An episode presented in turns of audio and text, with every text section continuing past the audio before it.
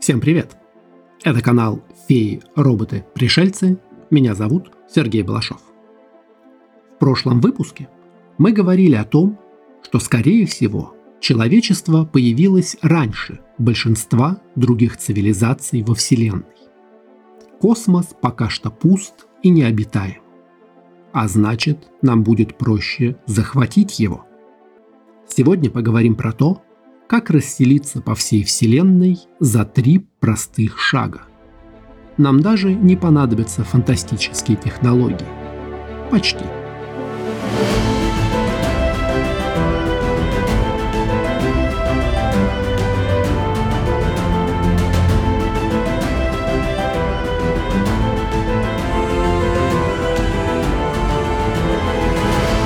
Оказывается, совсем несложно захватить целых 4 миллиарда галактик. Всего за несколько простых шагов и 6 часов солнечной энергии. В недавно опубликованной статье про межгалактическое распространение разумной жизни американские ученые Стюарт Армстронг и Андерс Санберг разработали и математически обосновали вполне практические шаги. Вот что нам нужно сделать. Шаг первый. Разобрать Меркурий и построить рой Дайсона.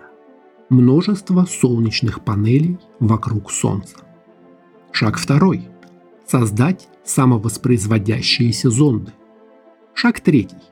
Запустить самовоспроизводящиеся зонды во все доступные галактики.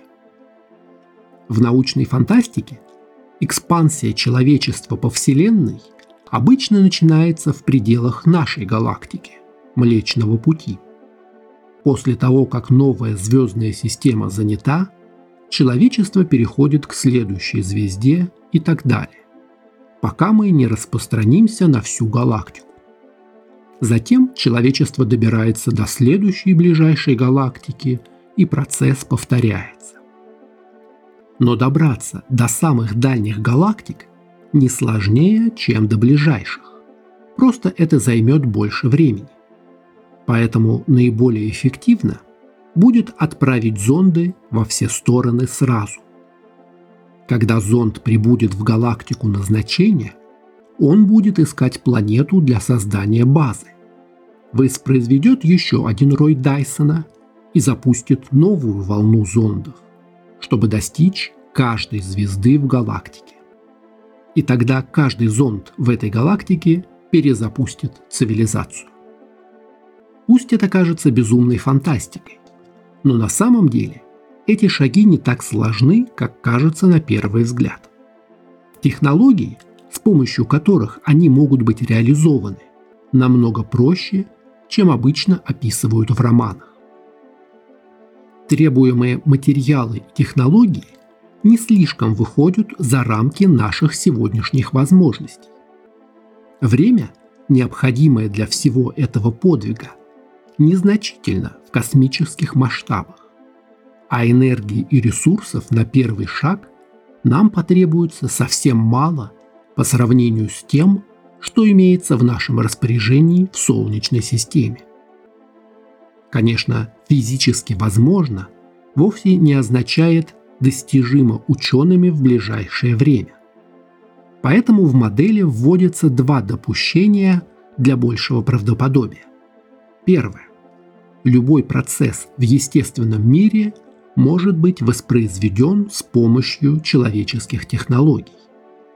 Люди, как правило, успешно копируют природу или используют ее как часть механизмов. И второе допущение.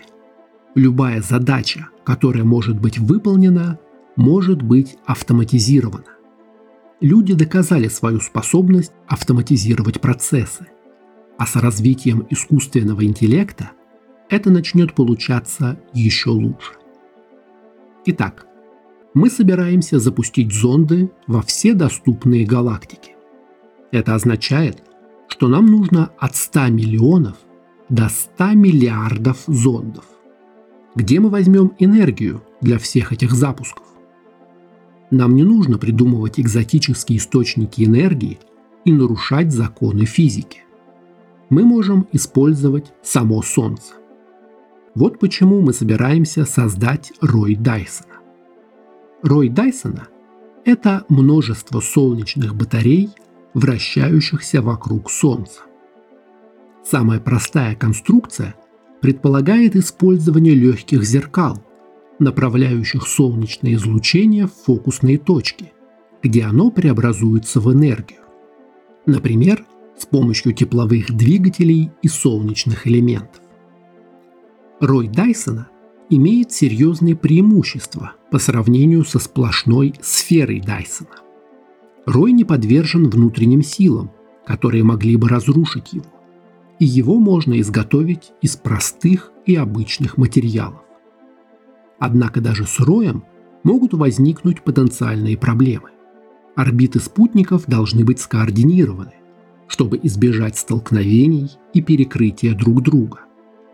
В современной литературе уже существуют реалистичные схемы орбит, и спутники будут иметь в своем распоряжении запас горючего для незначительной коррекции курса. Эффективность солнечных батарей также не будет проблемой. Нам понадобится лишь небольшое количество энергии для обеспечения нашей экспансии во Вселенную по сравнению с энергией, которую сможет собрать Рой Дайсона. Самая большая проблема, которую необходимо решить, заключается в том, как получить все материалы, необходимые для изготовления солнечных батарей, даже при условии самой облегченной конструкции, возможной с использованием современных материалов.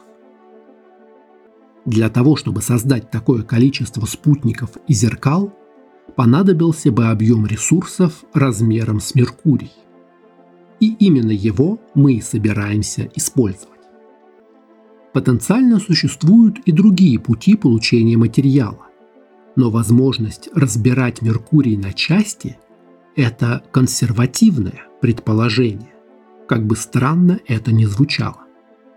Нам не понадобятся несуществующие пока суперматериалы для создания роя с чрезвычайно тонкими и эффективными батареями и необыкновенно легкими конструкциями. Меркурий очень удобен для этой цели по сравнению с другими планетами и поясом астероидов. Его орбита находится ближе всего к Солнцу, где удобнее всего расположить рой. Меркурий – скалистая планета, на 70% содержит металлы и на 30% силикаты. Эти материалы мы сможем превратить в отражающие поверхности для роя и использовать для создания тепловых двигателей и солнечных батарей. Меркурий вращается вокруг Солнца на среднем расстоянии в 58 миллионов километров. Следовательно, сфера вокруг Солнца с таким радиусом имела бы площадь поверхности порядка 10 в 22 степени квадратных метров. Масса Меркурия составляет порядка 3 на 10 в 23 килограммов. Теперь давайте предположим, что мы используем примерно половину планеты для создания роя. Если мы консервативно представим, что рой представляет собой твердую сферу вокруг Солнца, мы можем рассчитать массу такой сферы на квадратный метр. Для этого разделим половину массы Меркурия на поверхность такой сферы. Результат составляет чуть меньше 4 кг на квадратный метр. Этого более чем достаточно. Железо имеет плотность в 7800 кг на кубический метр. Поэтому мы сможем изготовить зеркала толщиной не менее полумиллиметра. Зеркала с такой толщиной напыления существуют уже сейчас. Скорее всего, мы будем использовать конструкцию с гораздо более тонкой отражающей пленкой, порядка 1 тысячной миллиметра, поддерживаемой сетью жестких стоек. Так что давайте разберем Меркурий и построим этот рой мы собираемся создавать рой Дайсона в процессе разборки. Мы получаем материал с планеты, создаем новую часть роя, и по мере того, как создаем новые спутники, мы получаем больше энергии для большей разборки планеты и так далее. По сути, нам нужен такой цикл. Мы добываем необходимый материал, выводим его на орбиту, делаем из него солнечные батареи, получаем энергию от этих батарей и используем эту энергию для добычи большего количества материала. И так цикл повторяется. Для запуска такой самодостаточной системы на Меркурии понадобится 1 квадратный километр солнечных панелей, построенных на Меркурии. После этого в нашем распоряжении появляется больше энергии для увеличения объема добычи, и процесс может легко ускориться в геометрической прогрессии. Фактически, осуществимость демонтажа Меркурия зависит от того, получим ли мы экспоненциальный цикл обратной связи или нет. Если мы не сможем завершить цикл, или если он не будет хотя бы близок к экспоненциальному, то нам не повезло. Процесс застопорится или замедлится на нерациональный промежуток времени. Если мы хотим, чтобы энергия, имеющаяся в нашем распоряжении, увеличивалась экспоненциально – количество спутников должно увеличиваться на фиксированный процент в каждом цикле. Это означает, что энергия, необходимая для добычи полезных ископаемых, вывода их на орбиту и создания спутников, должна оставаться почти постоянной или уменьшаться с каждым циклом. Но это не вызывает большого беспокойства. Добыча материала и изготовление солнечных батарей не должны потреблять больше энергии по мере демонтажа. Напротив, ближе к концу разборки потребуется меньше энергии для доставки материала на орбиту, поскольку гравитацию Меркурия будет намного легче преодолеть. Потенциальной проблемой может быть охлаждение ядра Меркурия, но это фиксированная величина – и тепло Меркурия может быть использовано для получения большего количества энергии. Итак, мы сможем создать экспоненциальный цикл добычи ресурсов и строительства роя Дайсона. Как же мы собираемся управлять этим процессом? И тут возникает наше допущение, что любая задача, которая может быть выполнена, может быть автоматизирована. При автоматизации сам масштаб проектов не станет для нас проблемой. Новые машины и фабрики могут быть построены практически без вмешательства человека. Время, материал и энергия станут единственными необходимыми ресурсами. Обнадеживает то, что уже в 80-е годы существовали вполне реалистичные проекты автоматизированной лунной станции. Несомненно, в будущем мы сможем добиться гораздо большего прогресса в автономных устройствах.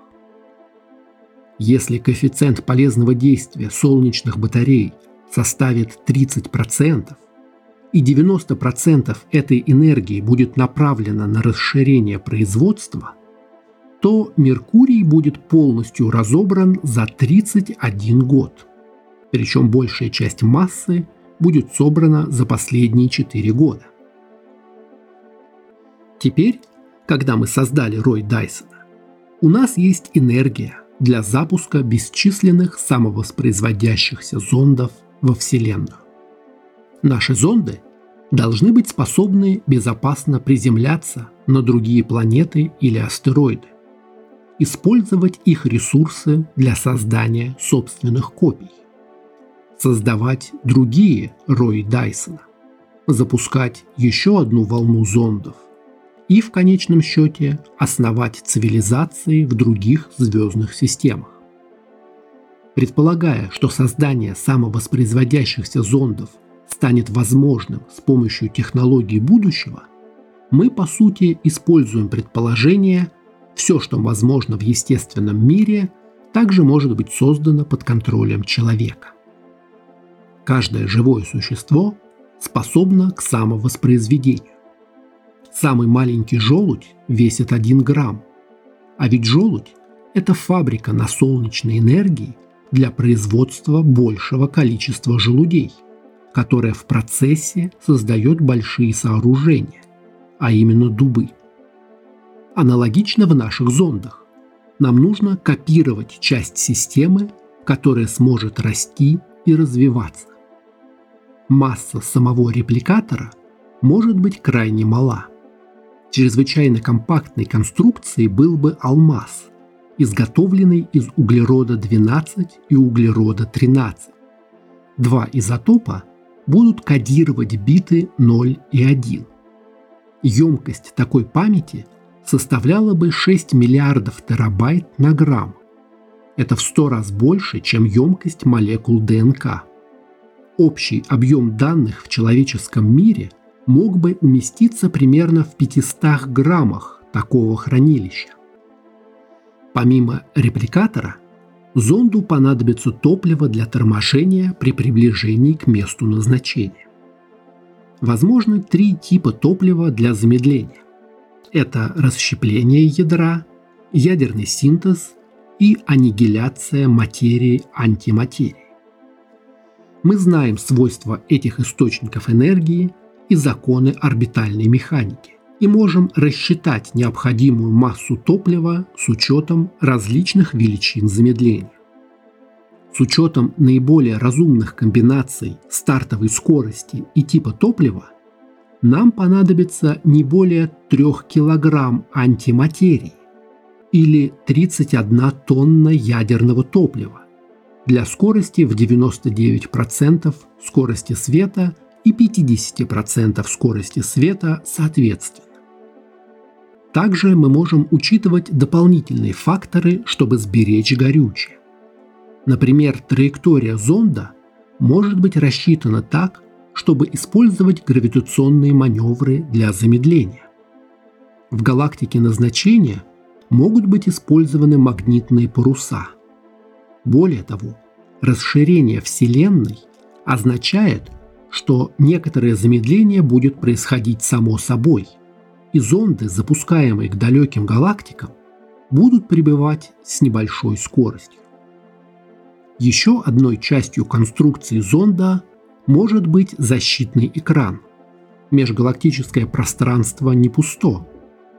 Зонды могут столкнуться с пылью, а на релятивистских скоростях столкновения могут легко разрушить наши зонды. Другое решение для этого просто запустить избыточные зонды, чтобы компенсировать риск, что некоторые из них могут быть уничтожены. При скоростях от 50 до 80% скорости света запуска двух зондов на галактику достаточно, чтобы ожидать прибытия хотя бы одного. Если зонды движутся со скоростью 99% от скорости света, то нам нужно будет запустить 40 зондов в каждую галактику. Итак, мы выбрали подходящую конструкцию для зондов. Для их изготовления потребуется меньше материала, чем на рой Дайсона. Конечная совокупная масса всех зондов, включая резервные, составляет порядка от 10 в 11 до 10 в 12 степени килограмм. Это масса одной горы – Рой Дайсона будет работать и обеспечит нас всей необходимой энергией. Пришло время запускать зонды. Мы будем использовать не ракеты, а стационарную систему запуска. Ракеты излишне сложно и неэффективно использовать для достижения ускорения до релятивистских скоростей. Они должны перевозить топливо, которое в свою очередь придется ускорять а потребность в топливе увеличивается экспоненциально с изменением скорости, которую мы хотим достичь. Фиксированные системы запуска позволяют избежать этих сложностей и могут быть использованы много раз. Например, мы могли бы использовать пушки Гаусса, электромагнитные ускорители. По сути, это длинные стволы, вокруг которых расположены катушки, которые включаются и выключаются в определенное время. Так что зонд в стволе ускоряется за счет магнитного притяжения, создаваемого катушками. С помощью таких магнитных пушек мы могли бы запускать наши зонды в космос целыми партиями. Также мы можем использовать солнечные паруса, ускоряемые лазерами или пучками частиц. Для разных типов топлива и разной массы наших зондов получится разное время, необходимое для запуска, если вся энергия Роя Дайсона будет полностью направлена на выполнение этой задачи. Если репликаторы в зондах будут весить 30 грамм, то запуск всех зондов займет от 20 минут до 6 часов.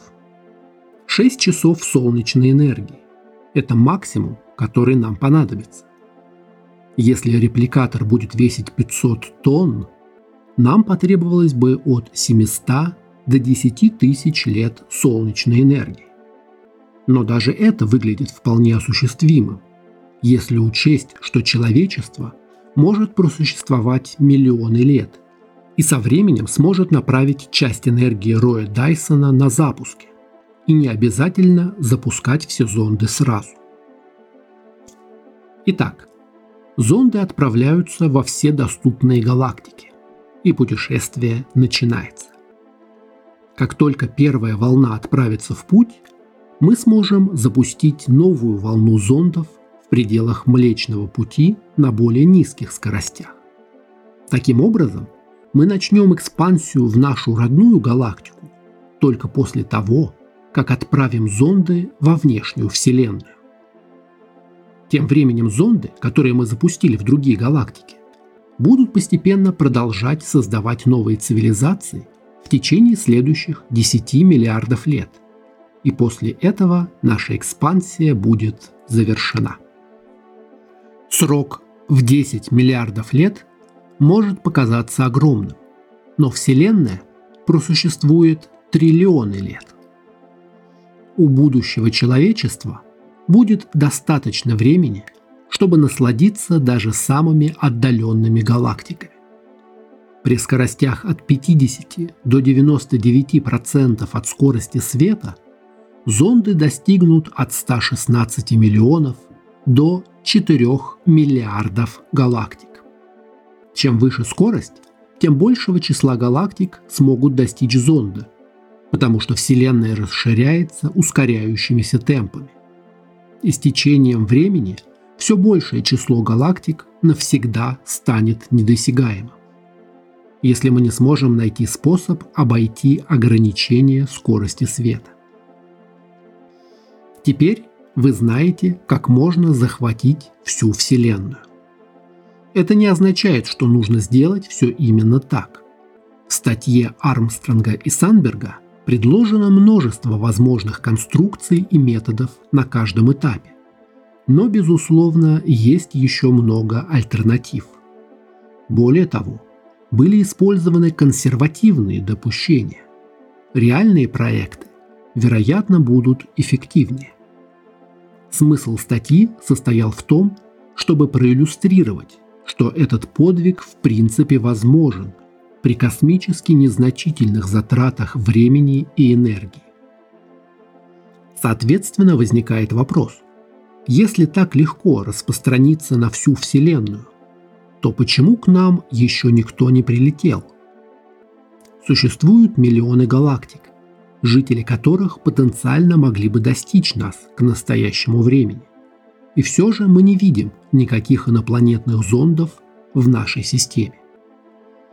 Это просто может означать, что там больше никого нет. Или что наше время для начала экспансии во Вселенную еще более ограничена, чем мы думали раньше. Мало того, что Вселенная расширяется с увеличивающейся скоростью, делая все больше и больше галактик навсегда недосягаемыми, но и инопланетяне тоже могут быть там, захватывая галактики вместо нас. Как вы думаете, нужно ли человечеству реализовывать такой проект? и что нам делать после того, как мы распространимся на все галактики. Напишите в комментариях. А на сегодня это все. Спасибо, что слушали. Канал «Феи, роботы, пришельцы» можно читать на Дзен, в Телеграме и ВКонтакте. Аудиоверсия подкаста доступна на сервисах Яндекс Музыка, Apple подкасты, Google подкасты и подкасты ВКонтакте. Видеоверсию смотрите на канале YouTube и Рутуб. Поддержать канал можно на сервисе Boosty по ссылке в описании. Оставляйте комментарии и ставьте оценки. Не забудьте подписаться на канал, чтобы не пропустить новые выпуски. Скоро увидимся!